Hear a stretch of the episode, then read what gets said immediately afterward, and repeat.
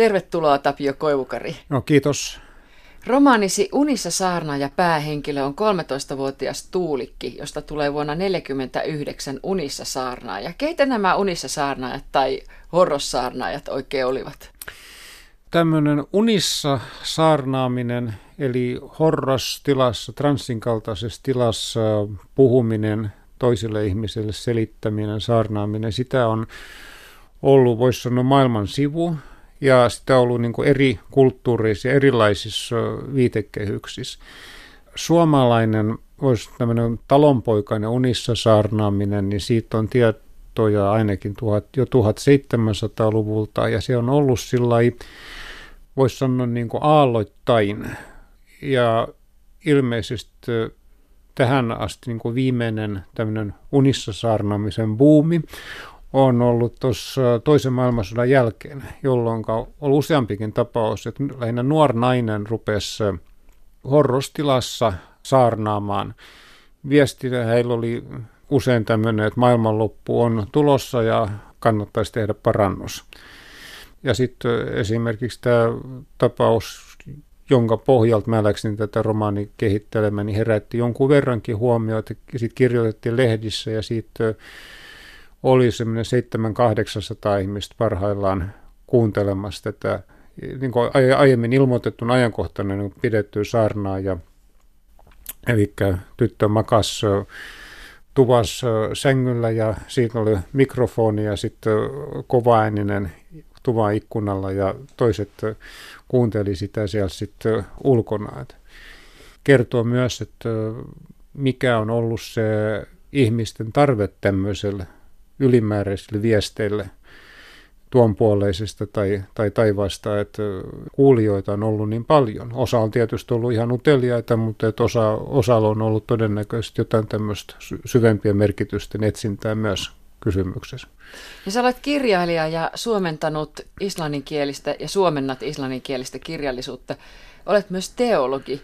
Miten sä suhtaudut tällaisiin saarnaajiin tai uskonnollisiin ääriliikkeisiin, josta puhutaan myöhemmin? No sanotaan, että, että ainahan ihmisillä on niin kuin, tai sitä, mitä me sanomme uskonnollisuudeksi, niin semmoinen hengellisyys, suurempien asioiden etsiminen on osa ihmisyyttä ja sitten tietysti mm, ennen sanoisin, että niin kuin Raamatun sanoo, että hedelmistään puu tunnetaan, eli se, että jos nämä sanoma on tämmöistä niin kuin ihmisten välistä yhteisymmärrystä ja lähimmäisen rakkautta edistävää, niin silloinhan tämä on, on lähtökohtaisesti hyvä juttu. Ja jos sanoma on toisenlainen, niin silloin se on huomattavasti epäilyttävämpää.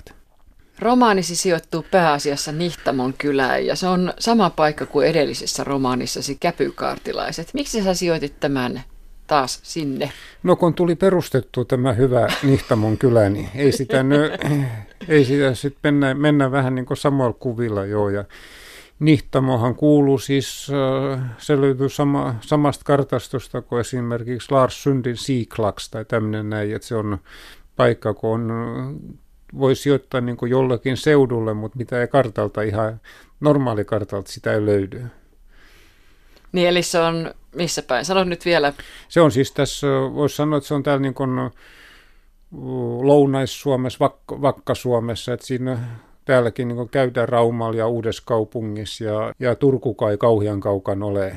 Että et ollaan siinä niin Vakka-Suomen mettäkulmilla jossain nihtamassa. Tosiaan romanisi Unissa saarnaajan päähenkilö on Tuulikki, 13-vuotias tyttö. Tuulikki on hyvin lapsenomainen, heiveröinen tyttö, joka sairastelee koko aika, piirustelee paljon, kulkee luonnossa paljon. Niin miten hänestä tuli oikein unissa saarnaaja? Hänellä ilmeisesti oli, että, että, että hän koki saavansa tämmöisen niin ilmestyksen, että nyt se jokin tämmöinen voima tai, tai sana, joka tuli, tuli hänen ja tuli ihmisten ilmoille hänen kauttaan. Tämä oli niin hänen kokemus ja tämä oli se ympäristön selitys asialle. Me ehkä sanottaisiin jotain, että, että niin hänen alitajuntansa alkoi tuottaa tämmöistä ylimääräistä sanomaa. Tässä tuulikin hahmon luomisesta, että mulla oli jotain tietoja tästä historiallisesta tapauksesta ja vastaavista ilmiöistä, mutta mä lähestyin sitä toisaalta myös islantilaisen kulttuurin kautta. Ja mun vaimo on islantilainen ja hänen, hän sanoi, että juu, että flikkahan on selvän näköinen ihan selvästi. Että, eli siellä on kulttuurisesti paljon enemmän tilaa tämmöisille näyille, ilmestyksille, unille, ihmisen tämmöiselle puolelle. Ja sitä ei niin kuin heti pidetä hulluna, jos näkee esimerkiksi piiloväkeä, eli tätä porukkaa, kun asuu kivissä ja kallioissa, niin, niin mä läksin sitä tuulikihahmoa sitten kirjoittelemaan. Kerro niistä muista horrossaarnaista.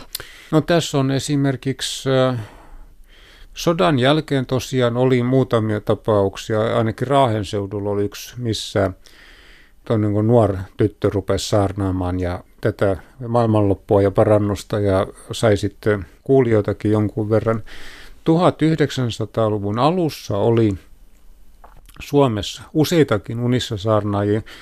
Tunnetuimpia on ehkä tämmöinen uukuniemeläinen talonemäntä Helena Konttinen, joka toimii niin useamman vuotta ja hänellä oli semmoinen niin sit jo selvästi kans tämmöinen sanoma. Se liittyy myös just semmoisen niin kuin ankara ja tämmöisen niin kuin jumallisen elämään ja synnin karttamiseen ja myöskin tuleviin, tulevien tapahtuneiden ennusteisiin. Kerrotaan, että hän olisi niin kuin vertauskuvallisesti nähnyt, että Venäjällä, Venäjällä tapahtuu niin kuin suuria muutoksia ja Helena kuoli 1916, että e, ehkä aavisti tämän vallankumouksen tulevan. Menet tiedä. Ja siitä on Helenasta on kirjoitettu, niin kuin näin, hänen saarnojaan on kirjoitettu muistiin. Sitten oli 1900-luvun alkupuolella, suomenruottalaisella puolella on hyvinkin tunnettu tämä Maria Åkerblom. Kyllä, joo. joo. Hän aloitti ruottinkielisellä Uudellamaalla ja hänen näyttelypanonsa oli muuten tarkalleen samanlainen kuin esimerkiksi mä kuulin tästä Vakka-Suomen tapauksesta, että pukeutui pitkään valkoisen vaatteeseen, pitkät hiukset avoimina, meni sängyllä makaamaan, vaipui siinä tämmöisen horrostilaan ja rupesi siitä sitten saarnaamaan. Eli oli ilmeisesti jo tämmöinen niin jonkunnäköinen yleinen kulttuurinen malli, että millainen on unissa saarna ja miten unissa saarnaaja toimii koska Laitilassakin niin tämä osattiin niin laittaa sitten tältä tavalla framille. Mutta se, mikä tekee Marian, Maria Åkerblumin mielenkiintoiseksi, on se, että hän osasi hyvin jo nuorella iällä itse tuotteistaa itsensä ja, ja ryhtyä tämmöiseksi niin kuin asiansa hoitavaksi kulttijohtajaksi. että hän keräsi sen seuraajistaan sellainen sisäpiirin, joilla hän kertoisi vähän enemmän. Ja kiersi isot isännät pikkusormensa ympäri, että Kokkolan seudulla, mihin, missä hän toimi myöhemmin, niin ne myivät maansa ja mantunsa, missä oli asuttu useita sukupolvia, toi rahat Marialle. Tarkoitus oli, että lähdetään Amerikkaan, perustetaan sieltä tämmöinen pelastuneiden siirtokunta ja niin edelleen. No ei se sitten ihan niin mennyt. Maria riitaantui Kokkolan nimismiehen kanssa jostain ihan olemattomista ja laittoi sisäpiiriläiset niin murhaamaan nimismiehen, mikä onneksi ei onnistunut, mutta linnareissuhan siitä tuli näille. Ja tämä linnareissun jälkeenkin Marial jäi tämmöinen uskovaisten ydinryhmä hänen ympärilleen. Ja sitten näillä maitten myynnistä jääneillä rahoilla, niin Maria perusti myöhemmin parkettitehtaan ja nämä uskovaiset meni sinne töihin ja Marjasta tuli rikas liikennainen tuonne Helsingin nurkkiin. Että se on kyllä ihan hämmästyttävää, että tämmöinen touhu menee läpi. Että et, kyllä mä niin sen Marian ymmärrän, että hän eli sitten niin tällainen näin loistelijasti hieno, hienossa talossa, mutta ihmetyttää se, se että, että Marian seuraajat ei koskaan ruvennut ihmettelemään, että tässä hommassa nyt ei ole kaikki niin kuin pitää, että kun Maria asuu itse hienossa talossa ja kasvattaa rotukoiria ja he saa pitkää päivää pyökkilankkuu parkettitehtaalla, että et, kuka, et, niin kuin useinkin tämmöisissä kulteissa on se, että kerrotaan jostain Amerikan, että jollain vanhalla äijänkäppänällä, että sillä on seitsemän, seitsemän kaunista vaimoa, niin kyllä mä sen äijänkäppänen kyllä ymmärrän, mutta entä se, mä, niitä, niitä naisia mä hiukan ihmettelen. Eli samalta, että mitä kaikkea niin menee läpi, että mihin ihmiset on valmiit, ja laajemminkin voisi miettiä, että, että jos ihmiset niin narutetaan esimerkiksi vetomalla hänen ahneuteen, ahneutensa, niin sen, se on jollain tavalla, sen ymmärtää hiukan paremmin, mutta se, että kun vedotaan, voisi sanoa niin uskon varjolla ihmisen tämmöisiin niin hyvyyteen ja epäitsekkyyteen ja semmoisen. Ja sitten toinen, jos se ihan tarkoituksella naruttaa ja huijaa omaksi edukseen, niin eikö semmoinen ihminen häppe yhtään mitään? Tuli tämä selvä, että jos nigerialaiskirjeen kirjoittaja lähettelee jotain kirjeitä ja joku on niin tyhmä, että siihen vastaan, niin se on hiukan jo oma vika. Mutta se, että kun jonkun hyvän asian varjolla huijataan, niin musta se on paljon pahempaa huijaamista semmoinen. Siis mä ihmettelin sitä, kun mä luin tätä sun kirjaasi, että – että kun hyvin nopeasti Tuulikki silloin 49 vuonna saa kannattajia ihan tolkun ihmisistäkin, maine leviää hyvin nopeasti, kohta Tuulikin pieneen kotimökkiin enää mahdu ihmisiä, sillä heitä alkaa tulla linja-autolasteittain, ja pihapuihin kiinnitetään ämyrit, josta Tuulikin sanat kuuluvat, kun ei tosiaan sinne mökkiin enää mahdu. Mikä 13-vuotiassa näin vetosi? Hyvin harvat pitivät häntä huijarina. Joo, se on tietysti No, sanotaan näin, että tämä on nyt rom- romaani, että mä olen vähän koristellut sitä, mutta kyllä sitä näitä kiinnostuneita ja kannattajakin oli. Että se kertoo varmasti osiltaan sen ajan semmoisesta suuresta epävarmuudesta, että on tämmöiset lohdun sanat ja profetian sanat oli niin, niin kortilla, että niitä, niitä haluttiin sitten jostain. Että jos nämä olisivat hiljaa, niin kivet huutaisivat, että silloin kelpaa kelpaa ohuempikin sana, kun sitä jostain tulee Eli ne on jonain poikkeusaikoina nämä horrossaarnaajat? Hyvin, hyvin, hyvin usein ja silloin syntyy ehkä niiden, täytyy muistaa, että sodan jälkeen hän muukin tämmöinen hengellinen liikehdintä oli paljon voimakkaampaa, että, että silloin esimerkiksi helluntai-herätys ja Jehovan todistajat sai paljon uusia, uusia jäseniä näissä. Ja tämä on laajemminkin aina niin kuin sotien ja tämmöisten jälkeen ihmiset palaa perinteisiin arvoihin, palaa uskontoon tai hengelliseen elämään ja sitten esimerkiksi just Suomen oloissa vaikka Jehovan todistajat, helluntai-herätys ja vastaavat, ne on ollut myöskin, ne on toisaalta paluu hengellisiin arvoihin, toisaalta se on myös niin vastalause esimerkiksi valtiokirkolle – ja, ja olemassa olevalle systeemille. Jehovan että tässä radikaalissa pasifismissa on, niin se on se, heti semmoinen, että, että sotamme emme enää osallistu. Kun siihen liittyy tämä, niin siinä on, on myös tämä puoli sitten, sitten, että se on tämmöinen myöskin vastalause. Minkä takia hyvin usein saarnataan maailman lopusta? Tuo on hyvä kysymys, mutta jos et maailma siinä muodossa, kuin me sen tunnemme, maailma, siis tämä kulttuurinen, val, kulttuurinen ja valtasuhteiden koko, ja toiminnan, toiminnan kokonaisuus, jonka me olemme tähän asti tunneet, nyt se muuttuu. Ja eli tavallaan siinä mielessä se vanha maailma loppuu. Ja, ja siltä tavalla on se, että on, on siis niin suurten muutosten aika. Ei välttämättä konkreettisesti sellainen maailmanloppu, että kaikki niin universumi lakkaa olemassa, vaan mutta se, että se että maailma niin kuin me olemme sen tuntenut, niin se, se tulee nyt muuttumaan. Mä luulen, että siinä on semmoinenkin ajatus. Tuulikin luon alkaa lappaa jos jonkinlaista uskonmiestä, jotka yrittää saada hyötyä ja jotka pelkäävät, että tämä uhkaa heidän asemaansa, siis tämä Tuulikki. Hmm. Ja äiti Veera rupeaa keräämään kolehtia ja alkaa tulla aika riippuvaiseksi tästä Joo. rahasta. Joo, ja siinä on tietysti sit sitä tämän äidin, mä ajattelin, että hän on niin kokenut ehkä elämässä niin joitain, joitain pettymyksiä ja tehnyt niin iso, niin suuria toiveita joskus, että mitä elämällä olisi ehkä hänen, hänen varalleen. Ja, ja, ja senkin tähden hän, hän sitten katsoo, että nyt saa niin tämmöisen korvauksen siitä, niistä mahdollisuuksista, mitä hän on aikaisemmin menettänyt. Äidin hahmohan on vähän tämmöinen aika ristiriitainen eikä yksinomaan myötätuntoa herättävä tässä tarinassa. No ei, ja mennään siihen Heinosten perheeseen, Tuulikin perheeseen vähän myöhemmin ja puhutaan evakoista ja sodan takia kärsineistä miehistä, mutta kun sä viittaat tässä muun muassa kartanolaisuuteen ja korpelalaisuuteen, Kerro näistä lahkoista. Joo, nämä on, voisi sanoa ehkä 1900-luvun suomalaisessa uskonnollisuudessa kaksi oudointa ilmestymää. Että kartanolaisuutta piti kansakoulun opettaja Alma Kartano, joka oli siis huittisista kotoisin muuten. Eli sieltä meiltä vähän niin kuin Länsi-Suomesta kumminkin. Ja sitten hän oli, hänen ystävättärensä oli tämä unissa saarna ja tilta, joka niin transsitilassa sai viestejä Jumalalta. Ja sitten kartanolaisuuden lahko eli niin kuin hyvin paljon tämmöistä niin omaa elämänsä eri, eristettynä muista. Ja niillä oli omia rituaaleja, mutta myöskin se, että seksuaalisuus oli niin kuin kaiken kaikkiaan synnillistä. Että jos aviopari tai toinenkin puolisoista kääntyi kartanolaisuuteen, niin se se avioelämä oli sitten eletty.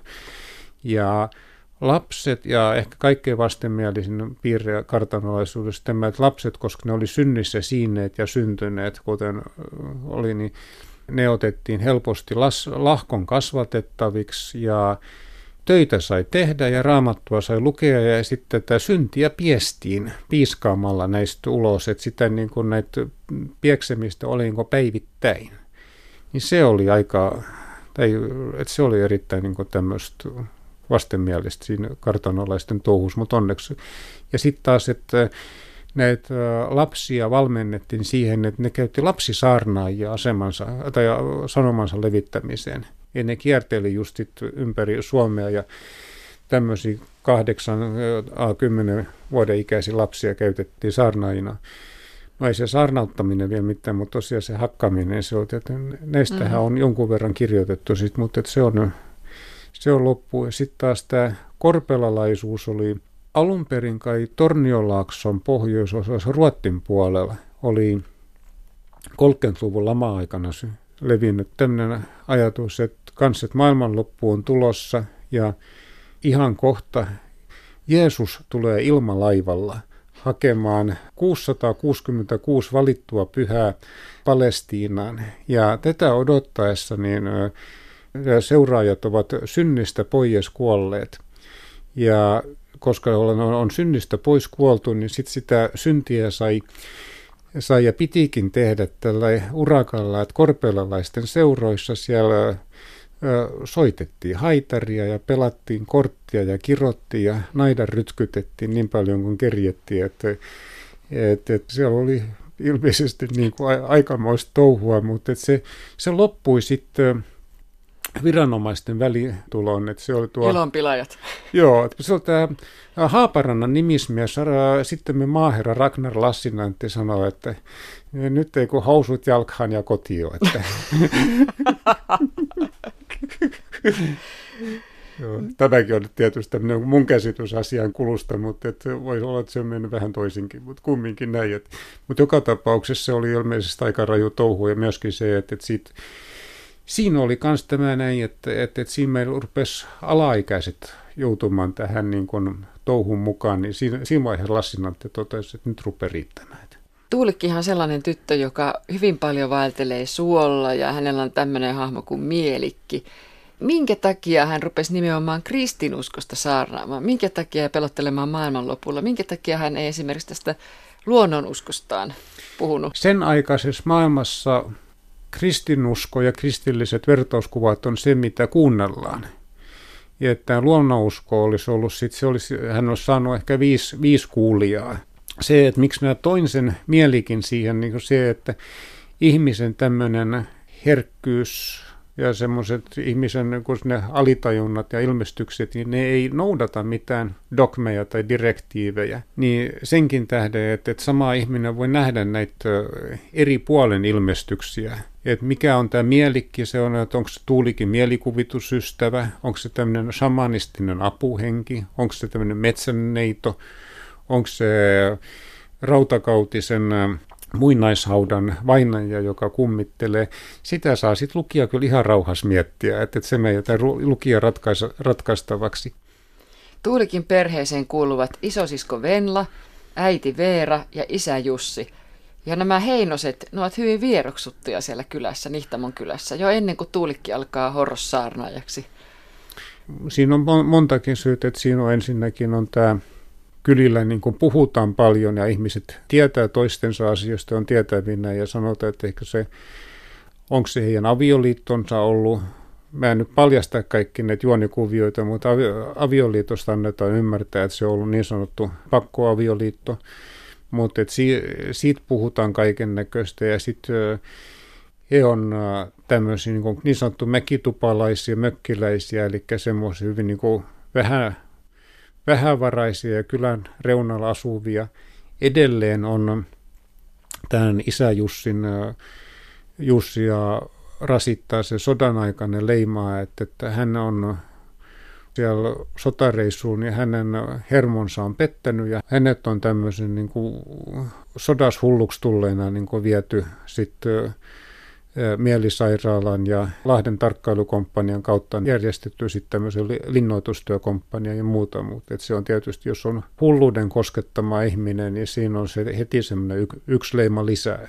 Niin kuin häntä pidetään vähän semmoisena joutavana miehenä, hänelle naureskellaan, niin minun mielestäni hän on kiltti ja hiljainen mies, haluaa elää rauhassa, mutta jostain syystä hän ei saa elää rauhassa. Että vaikka hän on hyvin syrjää rakentanut sen talonsa ja kaikkea, että se on, se on liikuttava tämä hänen kohtalonsa. Joo, ja siinä on selvästi, hänen, hänen vaimonsa haluaa selvästi jo eri asioita. Että vaimo olisi niin toivonut, että elämällä olisi ollut Veeran varalle jotain vähän muuta.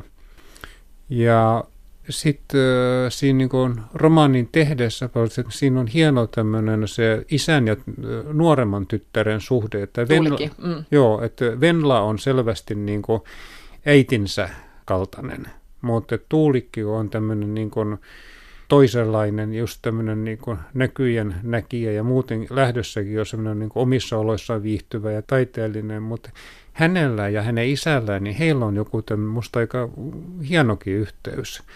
Ja joskus taas kun huomaa, että Jussil ne sodan aikaiset painajaiset rupeaa ja se paniikkikohtaus alkaa niin kuin painaa päälle, niin silloin Tuulikki huomaa ja kutsuu isän niin kuin takaisin.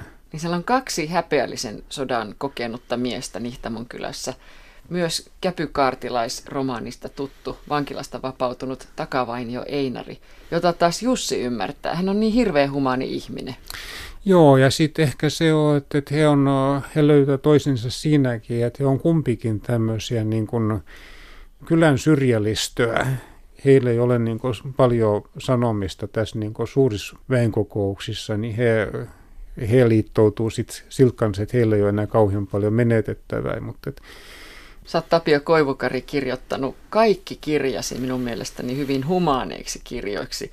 Ja aina sinä kirjoitat pieneläjistä hyvin myötätuntoisesti ja käytät tässäkin sitä sanaa pieneläjät. Joo, se on, koska kyllä ne pärjää jollain tavalla, niin kuin mun isä sanoi, että sitä olemiston enemmän. Mutta et se, että tämä on niin sellainen, joka siinä toimeentulon rajoilla sinnittelee, niin se on, on semmoinen musta niin myötätuntoa herät, herättävä heti lähtökohtaisesti, että kuissa nyt siellä ollenkaan pärjää. Vaikka ei niin itse ole omassa taustassaan niin joutunut sillä sinnittelemään, että on niin tämmöisessä opettajaperheessä saanut kasvaa, mutta että se jotenkin tämä herättää myötätuntoa tämmöisen pieneläjien niin sinnittelyyn. Jussi ei ole muuten mikään joutava mies. Hän on saanut huonosta paikasta suonlaidasta palstatilan ja rakentanut siihen pienimmän tyypin rintamamiestalon. Näitä tyyppitaloja oli, niitä piirustuksia oli niin kuin eri kokoisilla taloilla ja tämä Jussin talo oli se pienin mahdollinen. Mitä se muuten tarkoitti, kun Jussi rakensi tosiaan sinne huonoon paikkaan suonlaittaa talon, että hän ei käyttänyt eristeenä sahanpurua, vaan lykkäsi sinne multaa? se kun sahanpuru loppuu, niin, että, joo, niin se on, se on taas sitten tämmöistä vähän niin kuin, ää, koska sahanpuruahan käytettiin seinisen risteenä, niin ää, Mä kuulin tämmöisestä tapauksesta ja se oli sitten tämmöinen mies, jota, jotain niin hiukan, hiukan tämmöisen puolijauhasen pidettiin, niin oli sitten sahanpuru jo loputtua pistänyt lopu edestä kuivaa multaa, niin eihän se hyvä juttu ole. Niin, eikö Jussia, Jussille naureskeltu myös tämän takia, että Joo, se lykkäsi sitä multaa Joo, sinne kyllä. risteeksi? Että... Joo, ja ihmeteltiin vähän, että, mitä, että kuissa nyt tollakin. Unissa saarnajassa eletään vuotta 1949 ja sä kerrot myös rauhaan asettuvasta Suomesta, siis ajankuvaa. Mm. Yksi päähenkilöistä on nuori mies Jaakko Kopra, joka on evakko. Sinäkin kirjoitat tässä evakon osasta paljon. Tarkoitan sinäkin siinä mielessä, että evakosta on kirjoitettu paljon. Oliko niin. sulla joku syy tähän, erityinen syy? No mun mielestäni lähtien siitä, että kirjoitetaan sodan jälkeisestä Suomesta, niin kyllä siellä niin täytyy evakkoja, evakoista kertoa myöskin. Ja toiseksi se, että ihan henkilökohtaisia syitä, että mun äiti oli evakko ja Raumalla mun yksi hyvä kaveri ja hänen perheensä on näitä, oli näitä, on näitä kannaksen evakkoja, niin mä olen oikeastaan heidän kautta saatu kertomaperinnettä käyttänyt sit hyvin paljon ja ihan jos alkaen siitäkin, että että kun he kannakselta oli jossain Liperissä ensin, niin, niin siellä ne vielä kohtuullisesti meni, mutta sitten kun heidät sijoitettiin tähän niin kuin lounaisimpaan Suomeen, niin se ihan jo esimerkiksi se mentaliteetti ja varsinkin kieli, niin se oli niin vieras. Että et siinä oli jonkun aikaa semmoista ihmettelemistä heilläkin.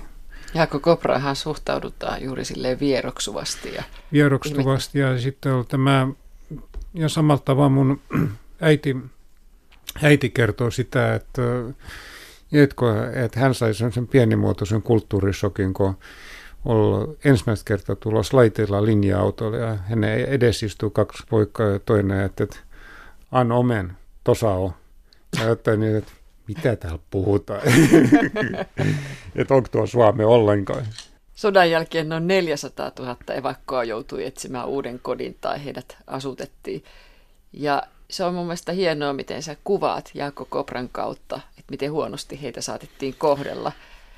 Kerrotko sinä Jaakon avulla myös pakolaisista yleensä? Kerron pako, pakolaisuudesta ja semmoisesta ulkopuolisuudesta, toiseudesta, mutta siinähän on myös tämä Toiset kohteli heitä hyvinkin ynsiästi, mutta sitten hän oli esimerkiksi, että siellä kirkonkylällä järjestettiin tämmöinen niin evakkojen tulojuhla ja sitten on Jaakko Kopraakin tulee hakemaan töihin tämä paikallinen pienviljelijä kuorma-autoilija Santala, joka sitten ottaa Jaakon töihin ja rupeaa häntä kouluttamaan. Että kyllähän tämmöistäkin on varmasti ollut, että että heitä on myös niin kuin otettu mukaan ja, ja neuvottu ja autettu. Ja, että ei, ei se vastaanotto ei ole ollut yksiselitteisesti huonoa.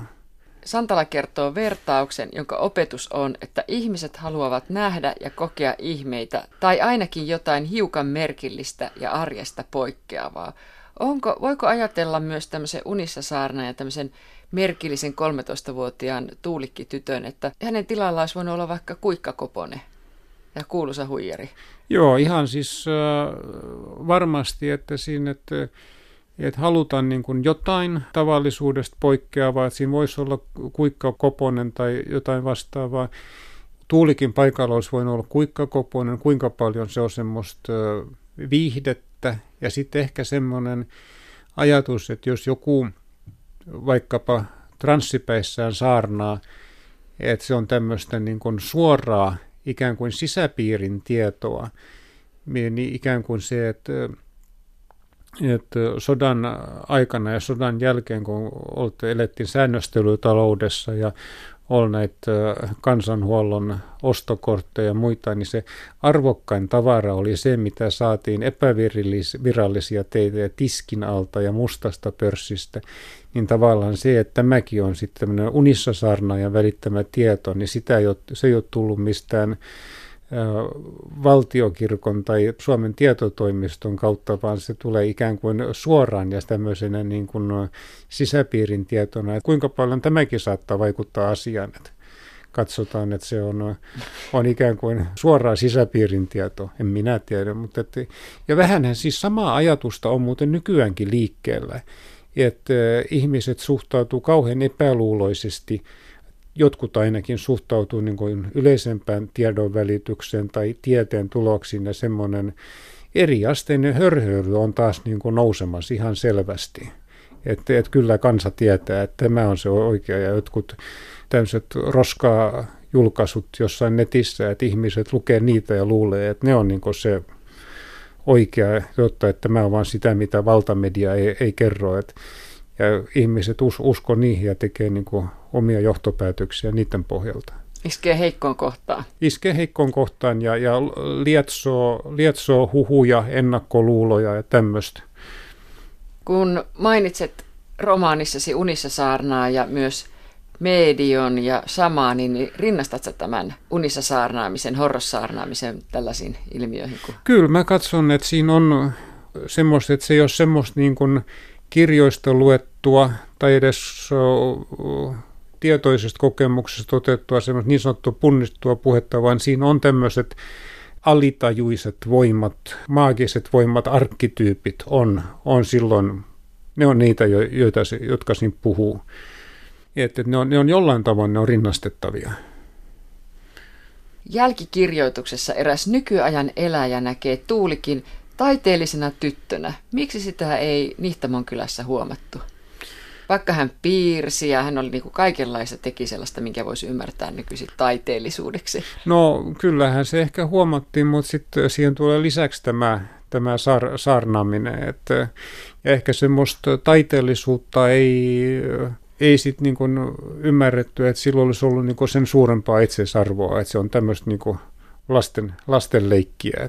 Jossain vaiheessahan Tuulikin kannattajat alkavat hävitä. Mihin ne hiipuvat yleensä nämä? Että korpelalaisuuden pisti poliisi poikki, mutta, mutta mikä? Ehkä siinä on, että jos ei sitä äh, sanomaa löydy niin kuin uutta tai, tai semmoista täydentävää tai muuta, siinä on, siinä on loppujen lopuksi tiettyjä semmoisia ihan lainalaisuuksia, jotka voisi, jotka voisi sanoa tämmöisiä sosiaalisia lainalaisuuksia ja, ja arkitodellisuuden lainalaisuuksia, jotka on tämmöiset ilmestykseen pohjaavat liikkeet, miten ne, miten ne käyttäytyy. Että joko se niin kun, jos siinä on se sanoma on tarpeeksi kantava, niin se voi olla, että siinä syntyy semmoinen joukko, joka sitten voi niin elää sitä sanomansa mukaan pitkäänkin. Mutta sitten hyvin usein nämä törmää tämmöiseen niin kuin joko reaalitodellisuuteen tai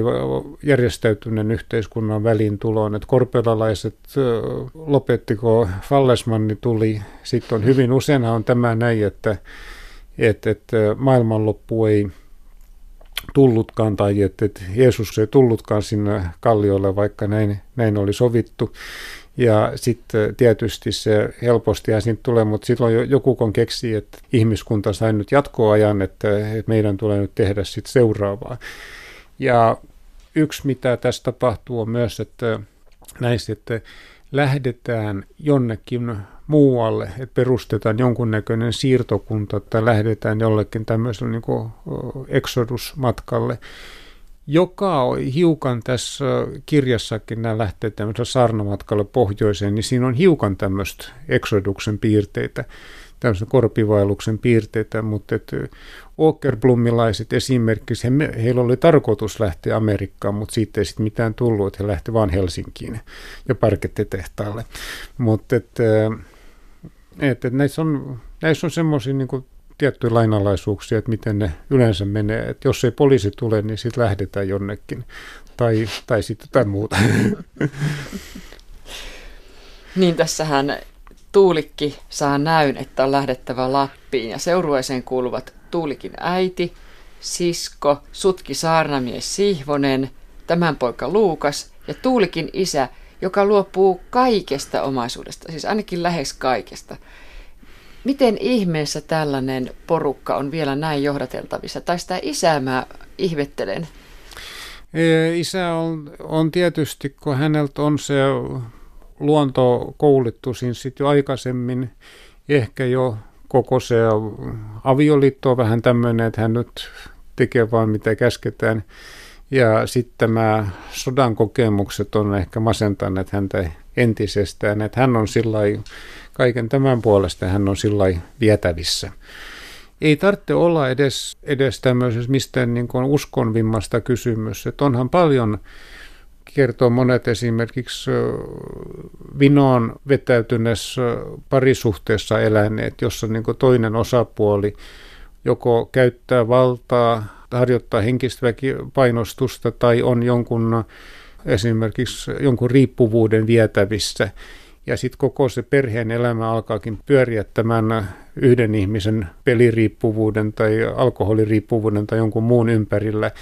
Ja sitten kun tämä joskus loppuu, niin ihmiset että kaiken sitä on itse tullutkin venyttyä. Mm. Vaan, vaan sen tähden, kun toinen että, että, että kuinka paljon tehdään toisen eteen, että jos se maltaisi pysyä kuivilla tai jotain muuta tämmöistä. Että, että se perhe tai muu yhteisö, se saattaa venyä niin kuin ihan yllättäviin outouksiin, kun se jostain syystä katsoo, että näin nyt kuuluu tehdä, ja sitten se asiat seuraavat toistaan, ja sitten tullaan jonnekin, mitä niin kuin jälkeenpäin sitten itsekin ihmettelee, että, että kuinka mä olen niin kuin tuohon suostunut ja tuo noin, noin paljon jaksanut tehdä ja muuta terapeutit puhuvat tämmöisestä kuin läheisriippuvuudesta, joka kertoo siis sitä kanssa, että, että, jos, että kun asia niin kuin karkaa käsistä, niin sitten se venyy, venyy jonnekin niin aika yllättäviin mittasuhteisiin.